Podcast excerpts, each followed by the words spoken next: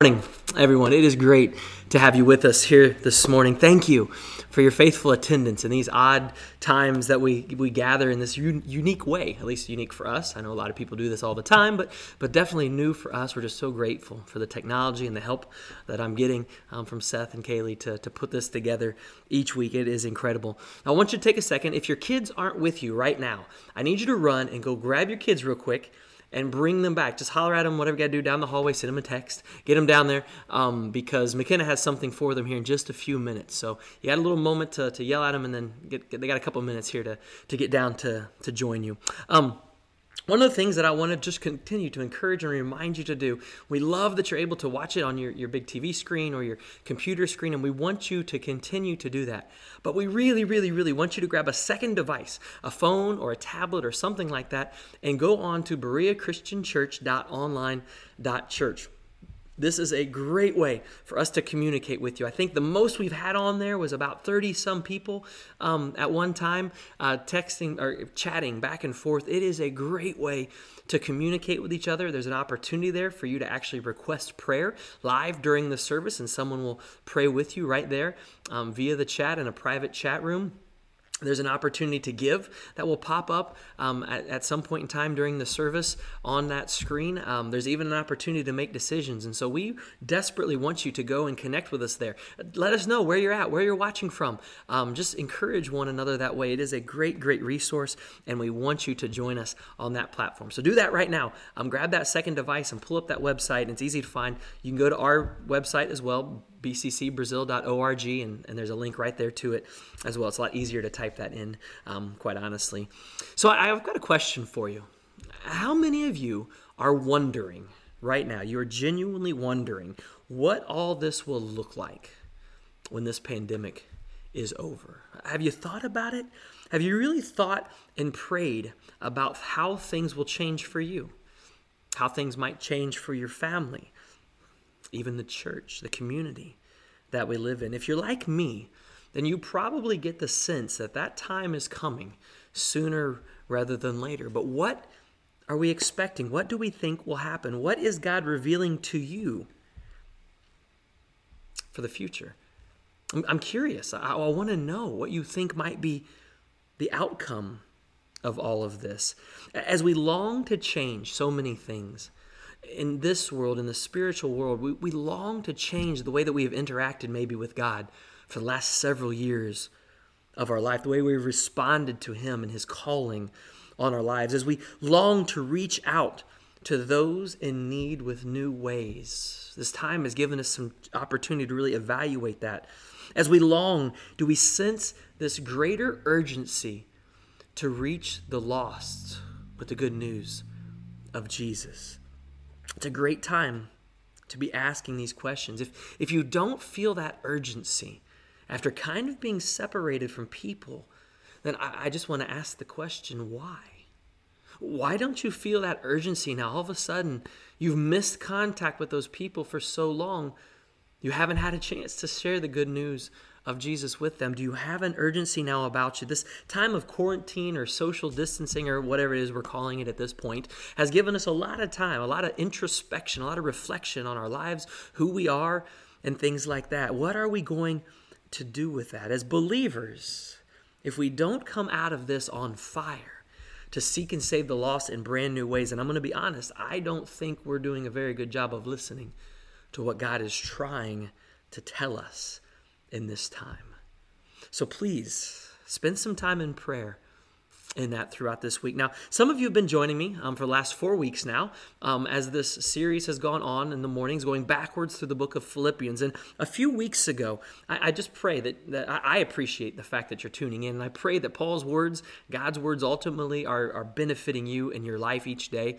Um, they're so simple, but they're so impactful for us. But about three weeks ago or so, two and a half weeks ago, there was a challenge from God's Word. It was in, in chapter 3, verse 7 through 9. Paul is considering everything that he's given up for Christ, everything that he gave up, his past life, if you will, and even his future life as he's living right now, the things he's in prison as he's writing this. So, all the things he's given up for Christ. And he says these words What is more? I consider everything a loss because of the surpassing worth of knowing Christ Jesus my Lord, for whose sake I have lost all things. I consider them garbage or rubbish that I may gain Christ. Now, that was Paul's opinion. That was Paul's thoughts. Those are incredible words. Paul gave up so much to follow Christ when Christ called him. When you compare that to our situation, we've had so many things taken away from us. Now, we haven't been punished necessarily like Paul has, but we've had so many things taken away from us. They've been removed from our schedules. We did not willingly cancel all of our activities in order to stay home for the last month and a half. That did not happen.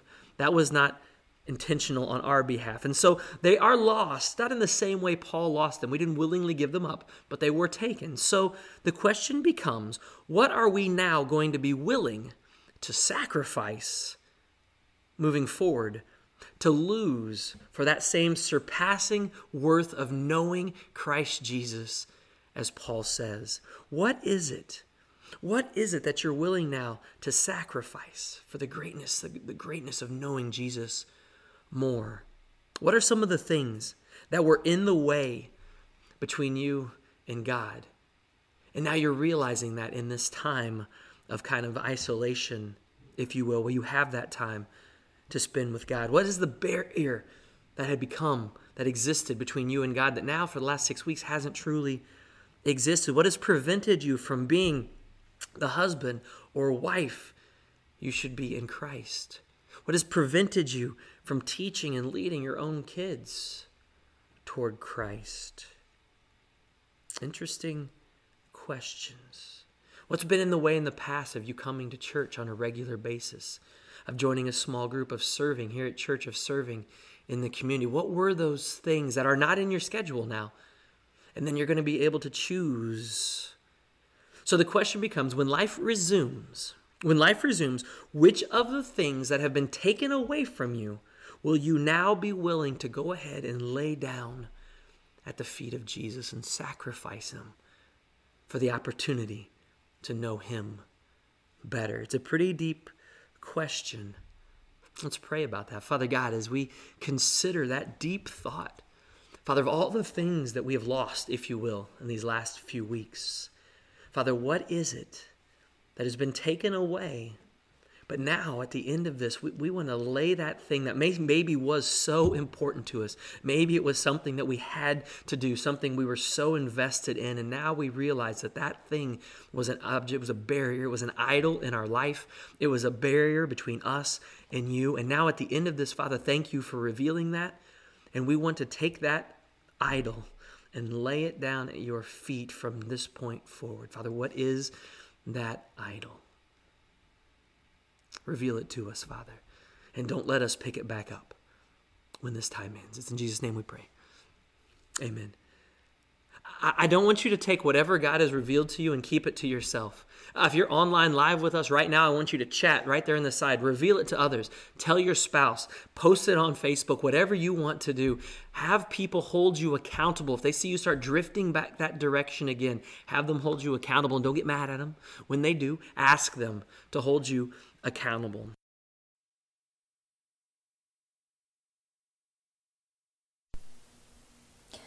When peace like a river attendeth my way, when sorrows like sea billows roll, whatever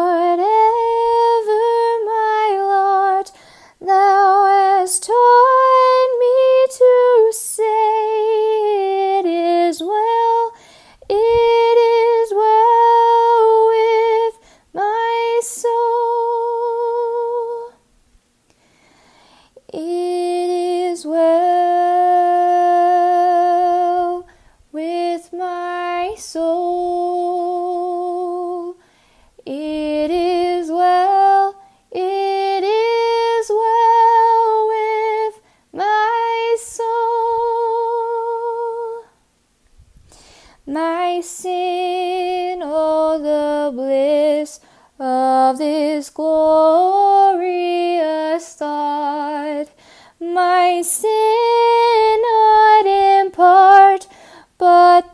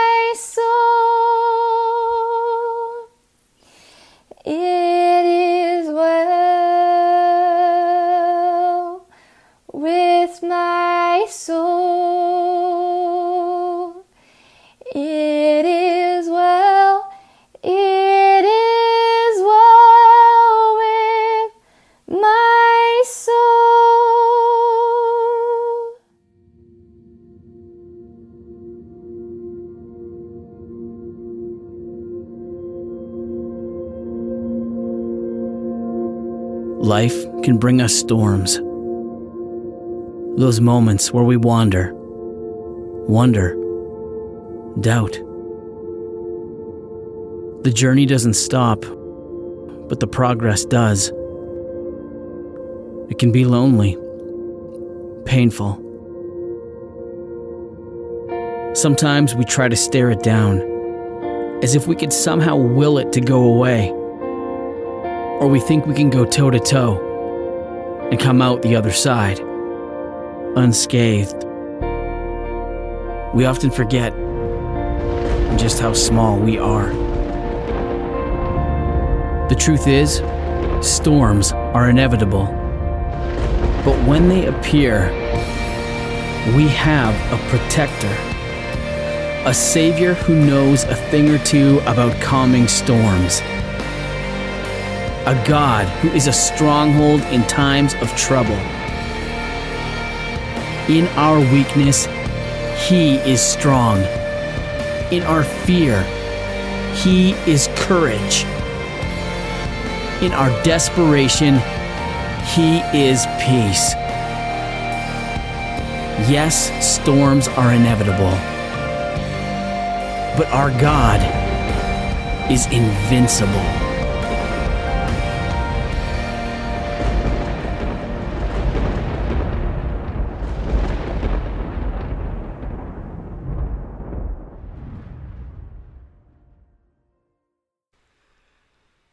Told you last week, uh, this is my favorite way uh, to teach, my favorite way to preach, because I, I truly believe, um, for whatever reason, this is kind of the way God designed it. Uh, the early church didn't have all of these letters initially, they only had their stories and, and their, their testimonies and maybe some Old Testament passages and things. But today, um, and, and even in the early church, they received these letters and they would gather around and they would read through these letters together and they would talk about what they meant in their lives and how to apply them. And and that was literally how they did it. And so that's why i'm so excited. It's kind of the casual approach we're taking um, to things in, in, this particular series. It's it's a it's a great way to sit down together. So hopefully you have your bibles out open or your apps out and open. Uh, we're in the book of james. We're diving right in today. Chapter one is where we'll be in the book of james. Now last week we shared with you who james was Um, it was a lengthy story, but it's so important. You've got to understand and remember that he was the half brother of Jesus, just like we talked about last week. Imagine what would happen if Jesus was your big brother. I, I can't. It, it, I don't want to go there. Uh, James did not believe in Jesus. There's multiple accounts that say that he and his brothers, his family, did not believe that Jesus was who he said he was until until after the resurrection. James, who was not there for Jesus, was not there for his mom, Mary, at the time of Jesus' death, the greatest moment of pain and suffering in that family's history since the passing of their father, Joseph. James wasn't around, he wasn't there. James, who thought Jesus was insane on based on the claims that he was making, the same James that Jesus intentionally sought out after the resurrection went to him and forgave him.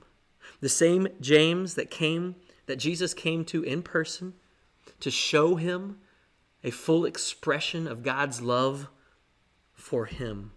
The same James that became a pillar in the first church in Jerusalem, one of the most respected leaders in all of the early church, likely of all time. It is an incredible transformation that took place in the life of James. And for the record, it's the exact same transformation that the same Jesus wants to make in your life today. Don't lose sight of that. Sometimes we talk about these biblical figures, these biblical people, and we remove ourselves from the story. No, what Jesus did for, through, and with James, he wants to do for and with and through you. Maybe in a very different way, but he longs to do the same thing. You must only ask and allow him to do it. Now, the thing we talked about with James last week, um, and it gets tougher as we go, James does not mince word. He just tells us how it is in very simple, easy to understand terms. Many people have a difficult time with James because um, there's no, it's so matter of fact, there's no wiggle room. You, you can't, well, did he really mean? Yes, yes, he did. He says very clearly what he means, and then it's up to us to, to accept it and to understand it and to apply it to our lives. He gets right to the point. His teachings are taken for, taken for the most part directly from the teachings of Jesus. Many are from the Sermon on the Mount. Those that aren't, several of them are from the book of Proverbs. And so it's easy to trace where James gets his information. And the thing is about James, this is personal. James was a guilty man. He was completely guilty as charged, and yet Jesus came to him and forgave him. He is redeemed. He's been set free. He's been given a new chance at life by a sacrifice. A sacrifice made, not only by his brother, but his Savior.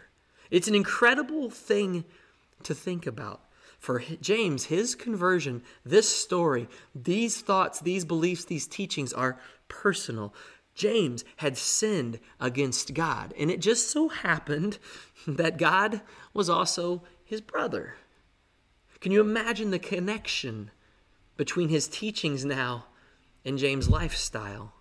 If you are not a believer yet, church, we have to take these words to heart. But if you are not a believer yet, what you have to know is that the man that wrote this letter did not believe in Jesus. He wasn't even willing to give Jesus a shot, and Jesus was his very own flesh and blood. So he knows exactly where you're at in your unbelief right now. So listen closely to the words of a man who was changed as a result of the sacrifice made by ultimately his brother but the man that was also the Son of God, his Savior. So, as usual, in these texts, we like to start with the actual texts themselves. So, if you've got your Bible, read along with me. James chapter 1, verses 1 through 12. I'm going to be reading from the NIV version. James, a servant of God and of the Lord Jesus Christ to the 12 tribes scattered among the nations. Greetings. Consider it pure joy, my brothers and sisters, whenever you face trials of many kinds, because you know that the testing of your faith produces perseverance. Let perseverance finish its work so that you may be mature and complete and lack nothing. If any of you lacks wisdom, you should ask God, who gives generously to all without finding fault, and it will be given to you. But when you ask, you must believe and not doubt. Because the one who doubts is like a wave of the sea blown and tossed by the wind. That person should not expect to receive anything from the Lord. Such a person is double minded and unstable in all that they do. Believers in humble circumstances ought to take pride in their high position. But the rich should take pride in their humiliation, since they will pass away like a wild flower. For the sun rises with scorching heat and withers the plant. Its blossoms fall and its beauty is destroyed. In the same way, the rich will fade away, even while they go about their business. Blessed is the one who perseveres under trial, because having stood the test, that person will receive the crown of life that the Lord has promised to those who love him. It's an incredible, incredible verse. What I want you to do as we begin this conversation is I want you to think of the word trials and the word stress in a similar light. I'll use them somewhat interchangeably as we go back and forth between them in this uh, discussion today. There's some fascinating things that James reveals to us about these trials from the very first lines of his letter. You see, today in our society, the word stress, one of the reasons why I want to interchange them, the word stress is a, is a buzzword. It's a catch all for everything. It's kind of become a scapegoat, an excuse, if you will, for modern man. Think of all the times you haven't done things because you are too stressed to do them. It's an interesting proposition. But here's the thing unlike those that James was writing to in our society, in our world, um, most of their stress was forced upon them because of society as it was. Most of our stress is stuff that we kind of bring on ourselves, is it not? Think about our lives and where most of our stress comes from are those things that somehow we have probably engaged in. It's, it's self inflicted. Now, the current times that we live in. If these times are causing you stress, clearly we did not cause that. This is kind of an exception. So there's a lot of ways that maybe we do have some things in common now in this moment with the specific group of people that James was writing to. James' teaching is so relevant because these times this stress was forced upon us. We did not create it. His writers, as he writes to this letter to these early Christians, they had been dispersed across the, the, the known world, the Roman Empire, during this first century, he begins to tell them, okay, we know you're under tons of stress, so here are some ways to deal with these stress or these trials and the pressures that exist in the places where you are right now. The recipients of this letter were, were faced with some very, very difficult trials, persecution, even death, just for becoming a follower of Jesus. So James is writing them to show them that, hey, Stress, we know, we understand it, it seems like a bad thing, but it doesn't have to be. Its trials aren't necessarily a foe. They aren't necessarily our enemy. In fact, when properly understood and dealt with in a Christ like manner, biblically speaking, trials can actually turn into a friend of sorts. And so James begins to describe that process. He, he points to five facts, and we'll go through those five facts together, that can turn our stress and trials from a foe into a friend. So here's the thing. The very first line of that verse, after he introduces to who he's writing to, consider it pure joy, my brothers, whenever you face trials of many kinds. Trials are predictable. Trials are completely predictable. This verse does not say if. It does not say, consider it pure joy, my brothers, if you face trials. It says when whenever they happen. They are completely predictable. Stress, trials are inevitable, they are unavoidable, they are inescapable. We can't do anything about it. We will all have to face them. Now, some have learned how to face them very, very well. Others, not so much. They kind of freak out a little. Understandable. There's a reason for that. Now, Christians just, we really people in general, but Christians specifically, encounter a couple trials a little differently than the world does. One of these kinds of trials is a, a trial of correction. These come our way whenever God recognizes that we are out of his will. And so God's goal is to pull us back in to his will for our life. There's a perfect, great example of this in the Old Testament, the prophet Jonah. If you're not familiar with the prophet Jonah, go ahead, look up the book of Jonah, and you can see how he was not doing what God wanted him to do. So God put a slight correction in his path to get him in the way that he wanted him to be. God does the exact same thing in our lives. Another type of trial that Christians face is a trial of perfection. These come to us whenever we are actually in the will of God. And now God is using that moment to try to move us in our faith, to try to mature us in our faith, to try ultimately then to perfect us in our faith. There's a great example in the New Testament of this happening. Think of the disciples. They had joined Jesus for a boat ride out in the Sea of Galilee. They were right in the middle of God's will. They were with Jesus in this boat out on the sea doing exactly what God wanted to do. And what did God provide at that point? A huge storm that scared them all to death. They literally thought they were going to die. Now, why did they have that trial? They were doing exactly what God wanted to do. God was testing their faith then. And their response proved that their faith was not mature. They needed to grow. And Jesus shares that with them in his response. So stress is completely predictable. Paul says that these things are common to man. They happen all the time. We know that. Once we realize that stress is indeed predictable, then we can learn how to move on and how to deal with it. It's not unexpected. Now, the specific event might be but the fact that it exists, that's not unexpected, or at least it shouldn't be to any of us at all. A second fact is this a trial is problematic. Now, to quote the junior high version of myself, I think um, after someone would share a statement like, well, it'll stress, you know, create some problems, my answer would have been, duh. Of course, stress creates problems. I think we've all figured that out. Just because these trials are predictable does not mean that they should be dealt with lightly. As you and I know, stress can be very problematic. Trials not only happen, but they hurt, don't they? We've all been through those kinds of trials. And yet, James tells us to consider it joy when we face trials of many kinds. Now, the word for many for many kinds, many colored, varied, these are different types of trials. James knew that not everybody's trials would be the same. Some are job related, some are financial, some are domestic, some are result of fear or failure in our life. The point is that when we're facing all these different types of trials, then some trials are occurring naturally. They just happen. It's just the way of the fallen world that we live in. Some are genuine accidents, sicknesses, disappointments. Others are painful circumstances that we are forced to deal with. Some trials are supernatural. They're beyond anyone's control, and there's no earthly explanation for them.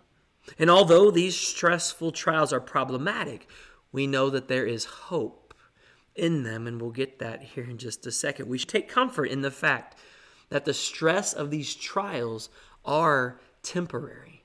It was the Apostle Peter who wrote these words In all this you greatly rejoice, though now for a little while you may have had to suffer grief in all kinds of trials. There's an understanding there. God wants us to know He understands. Hey, I know you're going through this, but please know they will come to an end. So, trials, to start with, are predictable. Secondly, we've learned they are definitely problematic. We've all experienced that in the past. Third, third's kind of a big word. Trials are paradoxical. Now, what does that mean? What well, means ironic or illogical? Puzzling. Okay, think of it this way. According to the world, James's words, what James is telling us makes absolutely no sense at all. James said we should consider it pure joy when we face these trials. Is that a misprint? Did they type the wrong word? Maybe the, the, the, transcribers over the centuries, the, the millennia now, accidentally just changed the word from pain to trial. I don't know. Maybe that's what happened. I don't think so. I don't think that was the case. The reality is, we generally, generally consider it joy when we don't face trials, right? When there are no problems, we're happy. We, we think things are going really well. So when you think about that, we try to avoid trials, we try to avoid tribulations, and yet James is saying, hey, consider it joy when it happens. James' admonition seems to be totally opposed to the way that we would normally look at our lives, doesn't it? Consider it joy, for example, when we cannot leave our homes. Consider it joy when we've been laid off from work or had to be forced to close our business. Consider it joy whenever our stock market portfolio crashes. Consider it joy when we get to e learn with our kids every single day of the week. Um, James, you gotta be joking, right? Like, there's no way we could possibly take joy in that. Well, let me help you understand what James really said a little better. James didn't say to take those events and consider the event joy. No, that's not what he said. He said, consider it joy. That word consider means to think forward, to think ahead. The tense of the verb indicates that James was signaling the fact that the trial was not the joy in itself. No, of course, it's not. What the joy is, is what comes afterwards. Job was thinking ahead when he said, He knows the way that I take, and when he has tested me, I will come forth as gold. That's from the Old Testament. Job did not consider losing his health, his family, everything else he was losing as a joy. No, by no means. But he looked forward to the joy that would follow when this trial was over.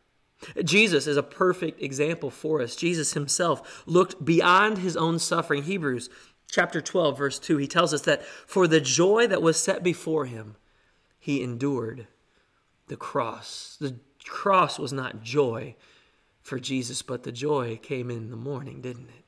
Three days later. The, the stress of trials is illogical, it's paradoxical, it makes no sense in the moment, but we should consider these things joy because they are used to bring us into a more spiritually mature place. Trials do not have to be our foe, they can be our friend.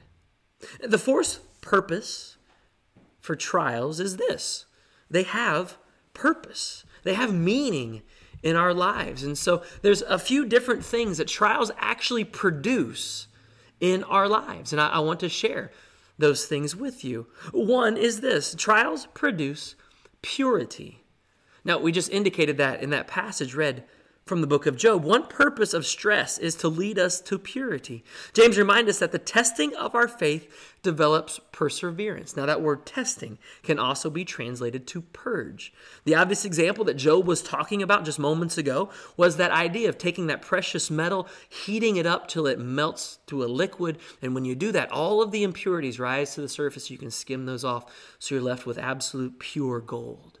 It's exactly what happens through these trials. It reminds us that our trials are for a purpose, and one of those purposes is to produce purity in our lives. There's something that needs to be gotten rid of. This trial that we're going through right now, the challenge, the prayer earlier in the service, there's something in our lives that needed to be gotten rid of. And God has used this circumstance to get rid of that, to purge it from our lives. Are we willing to leave it out? Are we going to bring that imperfection back when this time is over. There was there something that's keeping us from growing spiritually, maybe something that's become a barrier between us and God. God can use a trial to overcome those obstacles. And yes, it can be a painful process. So trials produce purity. Trials produce perseverance. James literally uses that word. James said the testing of our faith develops perseverance. That particular word comes from a preposition meaning under combined with the word, a verb that means to stand fast. So to stand fast underneath the weight of something, to hold firm. James is saying that the testing of our faith develops staying power. And that staying power will help us stand up under what? The next trial.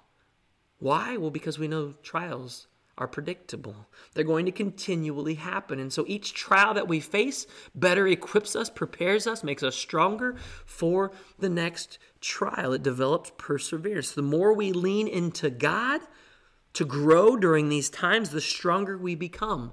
That's why sometimes you will address some people that are deep in their faith and you'll address them and they'll be going through what you or I might consider the worst possible thing that could ever happen in one's life. And we just look at them and they're just like handling it. Now you know they have their moments with God. I'm sure they have their their moments and seasons where things aren't as good as they appear. But overall, they seem to be riding these storms a lot better than some of us do. And that all comes from those people that are a little more spiritually mature and they're leaning into God a little more throughout those trials And thus it seems as if they're holding on to those promises and they believe in those promises. And so they can handle that trial a little better, maybe, than you and I can at times. That's who we long to be in this life. A third thing that trials produce is perfection. Another purpose is literally it leads us in the direction of perfection. Perseverance must finish its work so that you may be mature and complete, not lacking anything. James 1 4. Not lacking anything, that would be perfect. The word mature means to end, to carry work on to its end, to become full grown. A student goes to school to earn a diploma, right? Now, along the way, as a student, you may have failed a couple, several, a lot of tests along the way, right? You may have gotten distracted a couple times, maybe just once or twice, forgot to turn in an assignment here or there, but those events were not what ultimately mattered. What mattered most was the very end game, walking across the stage, getting that diploma, and officially graduating. Our goal in the Christian life is that of becoming spiritually mature, living a life that we are spiritually maturing day after day after day. And trials help us to do that. They help to produce that perfection in our life. Now, please note, you and I are not the ones making ourselves perfect. We cannot do that. We, it's impossible, actually, for us to perfect ourselves. We must remember that perfection is brought into us through the process called sanctification. That is God at work in our lives through the Spirit, purifying us, perfecting us as we spiritually mature in this life. It's an incredible process, and we must remember that is not us at work. Jesus is the one in John 15, 5 that said, I am the vine, you are the branches. If you remain in me and I in you, you'll bear much fruit. But apart from me, you can do nothing. And that includes, that nothing includes everything, obviously, but talking about trials, that nothing includes surviving these trials. If you are constantly at fault and if you're constantly at, at, at, I don't know, just upset, stressed, worried, anxious about these trials and these things that are happening, there could be absolutely a medical disorder. Yes, those things can happen. Um, and, and please seek treatment for those things. But for so many others, we struggle with these issues. Why? Because we're not relying on God. We're trying to get through them all on our own. Jesus is the secret. The final one in this category trials produce prayer. I want you to think about that. A benefit of stressful trials is that they drive us to pray, both for believers and non believers alike. Let's start with the non believers. How many times have you found or seen those praying that you know have absolutely no belief in God prior to that moment. They might have even confessed, they might even be against God up to that point, but something has driven them to the point of praying in a God they don't believe in. Have you ever found that curious? Maybe, maybe it happens to us too. How many times have us as believers tried every other resource first and then fallen to our knees to pray. Clearly, that is not what God asks us to do. He wants us to turn to Him very first. James 1 5 puts it like this If any of you lacks wisdom, aka doesn't know what to do, he should ask God. One of the greatest needs of mankind in this world is absolutely wisdom, discernment. James says that God gives a supernatural ability to discern, the gift that we call wisdom. Yeah, if we ask for it. He even says that God will give it to us in abundance if we ask for it. He won't turn it off if we continue to ask for it. It's God's gift to us. Knowledge is the accumulation of facts, but wisdom is the ability to deal with those facts and use them in practical ways. It's quite a difference. So, trials aren't only predictable, problematic, paradoxical, and purposeful. They produce the purpose, they produce purity, perseverance, perfection, and prayer. Now, there's one fifth and final case that James makes out uh, trials. Trials can be profitable. Now, we're not talking about monetarily profitable. Obviously, this trial, although there are some phases of the economy that are doing well um, that weren't necessarily before. But overall, this isn't the time to talk about monetary profit at all. This is a very different kind of thing. In James chapter 1, beginning in verse 9, he describes three men a rich man, a poor man, and a man that sticks with it, a man that handles stress, that, that's able to deal with things, with pressure in life. He begins by describing all three of these folks are at the same level. There's seemingly no difference other than the one factor between them. Have you ever seen that more than right now? Virtually everyone, whether rich or poor, you can hop on YouTube tonight and you can watch all kinds of rich and famous people broadcasting where? From the studios with all their makeup and everything else on? No. From their homes, isolated. Everybody has kind of been equal at this time. We're all e learning with our kids. We're all trying to buy toilet paper, Clorox wipes, and hand sanitizer. We're all doing this across our country. Most of us have a bit of a fear of the unknown that all of us share across this country, both regarding the disease and literally just the fear of not knowing what's going to happen next, whether it's job related, econ- economical, fear of the disease again in the future, whatever it is. We, we all kind of sharing some of these same ideas. Those with plenty and those with poverty are facing the same kinds of issues right now. We're all under different pressures as well. So all three of these folks are kind of on an equal playing field, if you will. James 1 9 says, The brother in humble circumstances ought to take pride in his high position. The world doesn't think that person is worth very much, but Christ, of course, holds him up in high esteem. That's the mystery of this Christian life. The last shall be first, the low shall be made high. It's an incredible thing to consider. James 1 10 11 says, The one who is rich should take pride in his low position, because he will pass away like a wild flower. In the end, there'll be no difference. Those with wealth, those without, we'll all be equal in the end. The gospel is this great leveling factor, and there's this story that comes about whereas Jesus and his disciples visit the city of Jericho, and during the course of one day, they visit two different men. The first man was impoverished, the other man had plenty.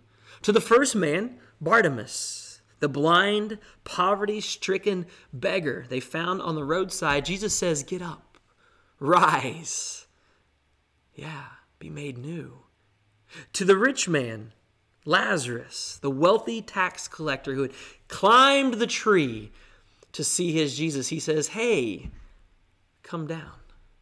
Lower yourself. Get down here with all of the common folks, you're no better than anyone else. Hopefully, you can see the parallel between what James is describing between the rich and the poor man in his, his, his letter and what happened as Jesus and the disciples met with those two individuals and Jesus brought them to the same level playing field. I kind of think that Bartimaeus was probably at dinner that night when they went to Zacchaeus' house. Just a hunch. Probably was there. Consider that. James 1:12 reminds us that, that it is profitable, not only for those in poverty, but for those in plenty and for those under pressure. Blessed is the man who perseveres under trial, because when he has stood the test, he will receive the crown of life that God has promised to those who love him. Trials and stress, they are associated with these, these, these folks. They're associated with us. Every moment of our life, they will be around. These life events, these trials can ruin us.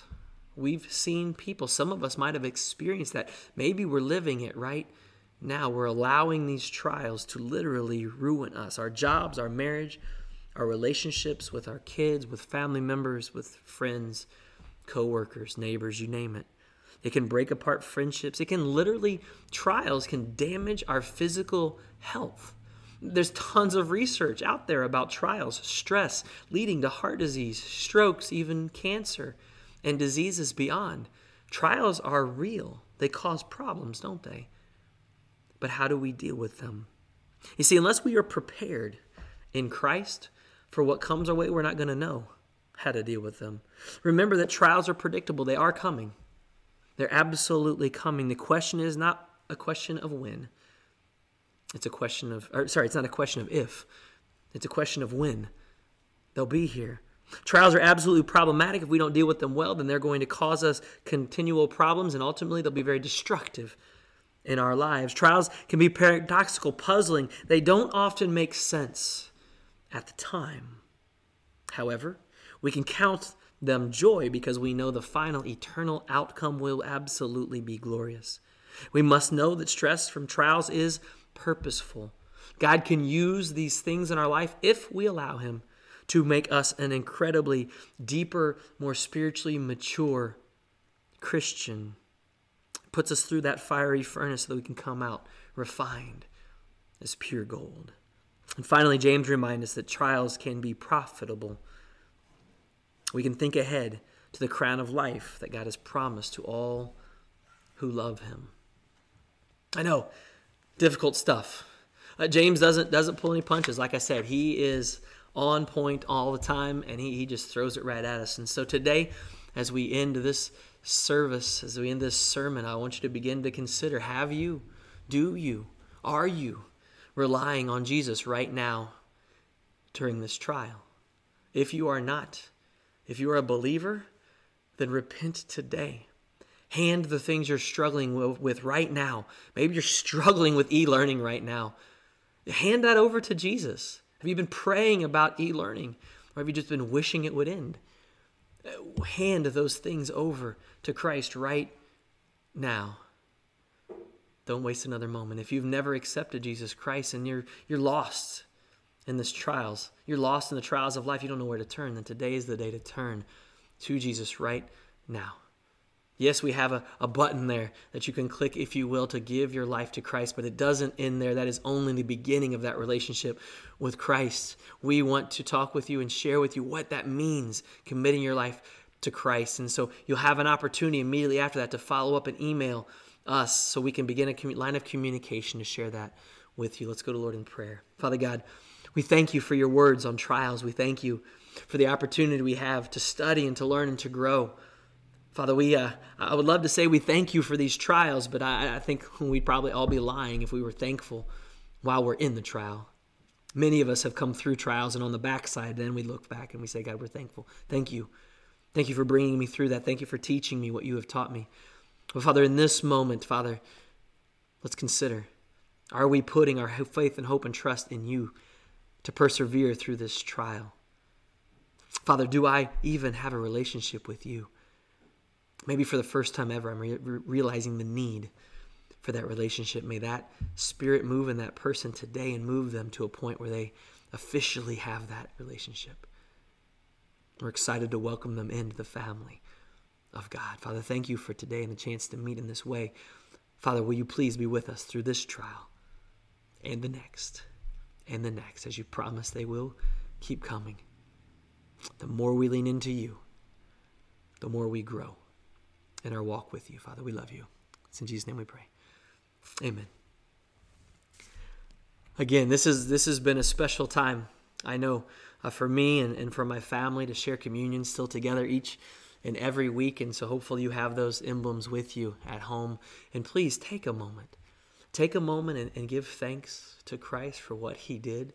Uh, that moment doesn't have to end when I end it here on in the service. Um, you can take as long as you need to. You can continue it into the afternoon. Go sit on the front porch um, and just enjoy the day and the opportunity to meet with Him. But uh, this is the body that was broken. And, and, like I said last week, to imagine being uh, that got me as I thought about it because I, I didn't have that written down or anything else. To imagine being James.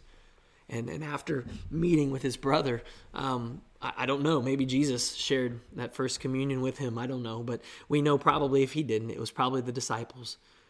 Or maybe it was his mom, Mary, who first introduced him to these two emblems that he knew from long ago, from his early childhood, this Jewish remembrance of the Passover feast. And they transformed it into the bread being the broken body of Jesus and then what that meant to the author of the letter we are reading. So consider that today as we break this bread together.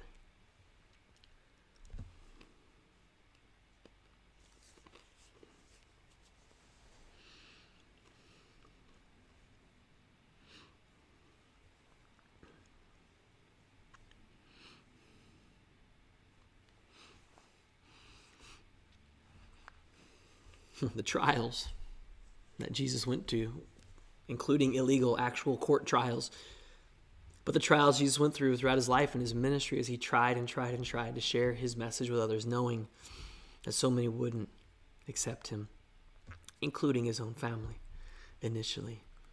including the, those sitting around him in the room that night as he introduced the supper, as he broke bread and then ultimately shared the wine that represented his blood that was shed, sharing that with individuals, one of whom would immediately turn out the door and betray Jesus, others who would all disperse and act like they didn't know him.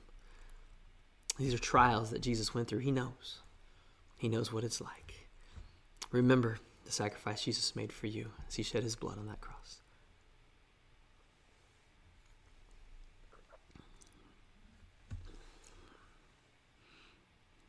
Father, we thank you for this special moment to remember these things each and every time that we gather. We pray that no one forgets the sacrifice that you made for them. But beyond just remembering, as James would challenge us to do, we challenge, we take that remembrance and we put it into action. It's not a memory, it's a calling. It's calling upon our lives, who we are, who we're to be in this world, in this life. Father, we love you. It's in Jesus' name we pray. Amen. As we close today, I, I just want to thank you um, again, as we have each week, for all of those who've been able to, to continue giving um, throughout this time. It, it is a need that the church still has for sure. And so, um, if you haven't had that opportunity yet, um, on the screen right there for you are three different ways you can text any dollar amount to that number and give. It is super easy. And as I said last week, we have had a few people start using that. So, that is an awesome thing for sure. You can click the give button right there on the screen um, as you're watching. If you're watching in the Berea Christian BereaChristianChurch.online.church website. If you're not, you can go to our website, bccbrazil.org, and hit the Donate Now button. That'll link, be able to link right to your um, checking account, and you can do an, an e-check, if you will. There's a process with that, and if you're having difficulties with that, do not hesitate to reach out, and uh, we can call you and, and help walk you through those steps so that you can easily get that done. And of course, you can still mail things here to the church. That's still being being collected and processed as as it is. But um, we are so excited. We don't have any idea when God's going to open the doors. Um, but that's who we're relying on. We're relying on God and His wisdom. Uh, the leadership and I are, are meeting with folks. Um, uh, getting advice, uh, learning about, you know, even if the state says this, does that mean that's what we should do in our context? And so uh, we're praying through this. We're, we're trying to gain the wisdom we need to use discernment uh, when this does happen. So watch for some more online events potentially um, as events in the world and in our state unfold. watch for us to post um, different things, maybe even a chance for you to interact with us live um, in, a, in, a, situation. So um, just watch for that to happen moving forward, and uh, hopefully we'll be able to answer some of those questions in the not so distant future. All right. Uh, don't forget uh, about the activities with McKenna throughout the week. Those are awesome. And for you all, the text for next week. Last week, I asked you to hold each other accountable to read this with your family. Did you let one of your children read this um, to you? This week and talk about what it meant. This next verse is pretty challenging, um, and so that's why we aren't covering very many verses next week. So thank you for joining us this morning. So glad to be here with you. I just pray that God watches over you, keeps you safe throughout the week. Please keep your eyes open for opportunities to love and serve others, even if you have to do it six feet apart. We love you. We'll see you all next week.